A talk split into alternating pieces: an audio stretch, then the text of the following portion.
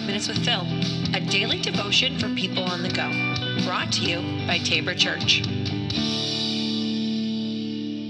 Welcome back to the podcast. This is 5 Minutes with Phil. So I'm going to go ahead and continue right through James chapter 1. Uh, yesterday we hit, you know, 6 through 8. Today we're going to hit 9 through 11.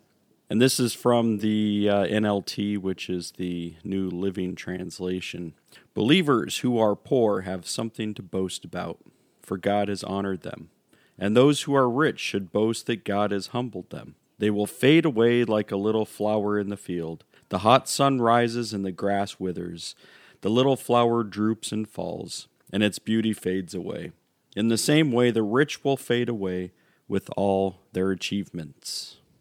So, this is the first time James brings up this distinction between rich and poor, but it won't be the last time. He actually weaves this concept throughout his letter, and we will see a couple of times later on that you will find this distinction between rich and poor.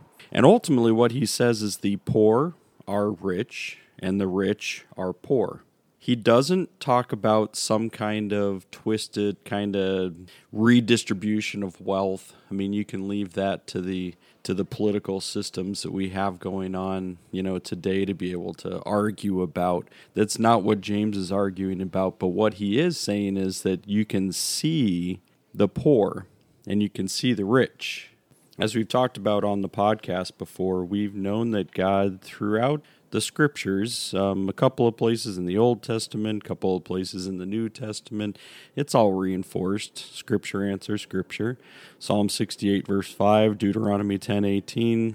And James points out later on in chapter 2 that did not God choose the poor of this world to be rich in faith?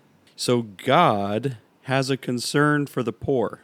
And what I believe James is trying to do, and what God is ultimately also trying to do, is he's trying to be able to say, Church, scattered church, listen, we as the church should have the same concerns of that of God, and we should be concerned about the poor. But is James automatically jumping to the possessions, wealth wise, poor and rich? I mean, if we look at Jesus in the Beatitudes, when he says, Blessed are you who are poor, and later on in Luke 6, you know, 20, he says, But woe to you who are rich. And so when we're looking at it, if, if we're blessed, those who are poor, what does that mean? Usually that idea of humble and righteous, right? And so if we humble ourselves, we're making ourselves poor.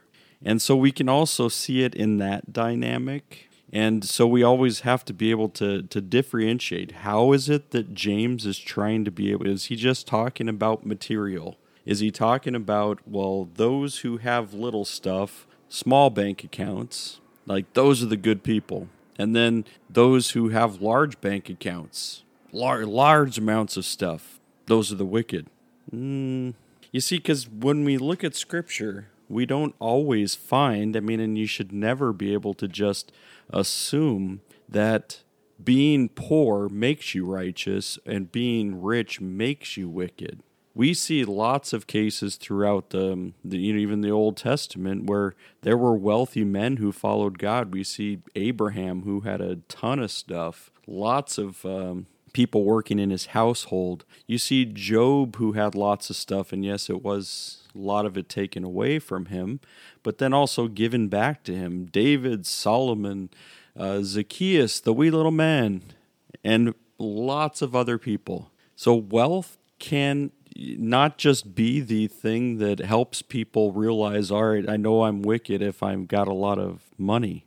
And so here, what we understand is that it's not wealth that condemns, but it's in that place. And this is where Jesus often talks about the disparity? Is he saying that money, possessions, stuff, that's the stuff that's going to start shaking you? It's going to keep your eyes off of the one who's providing everything for you.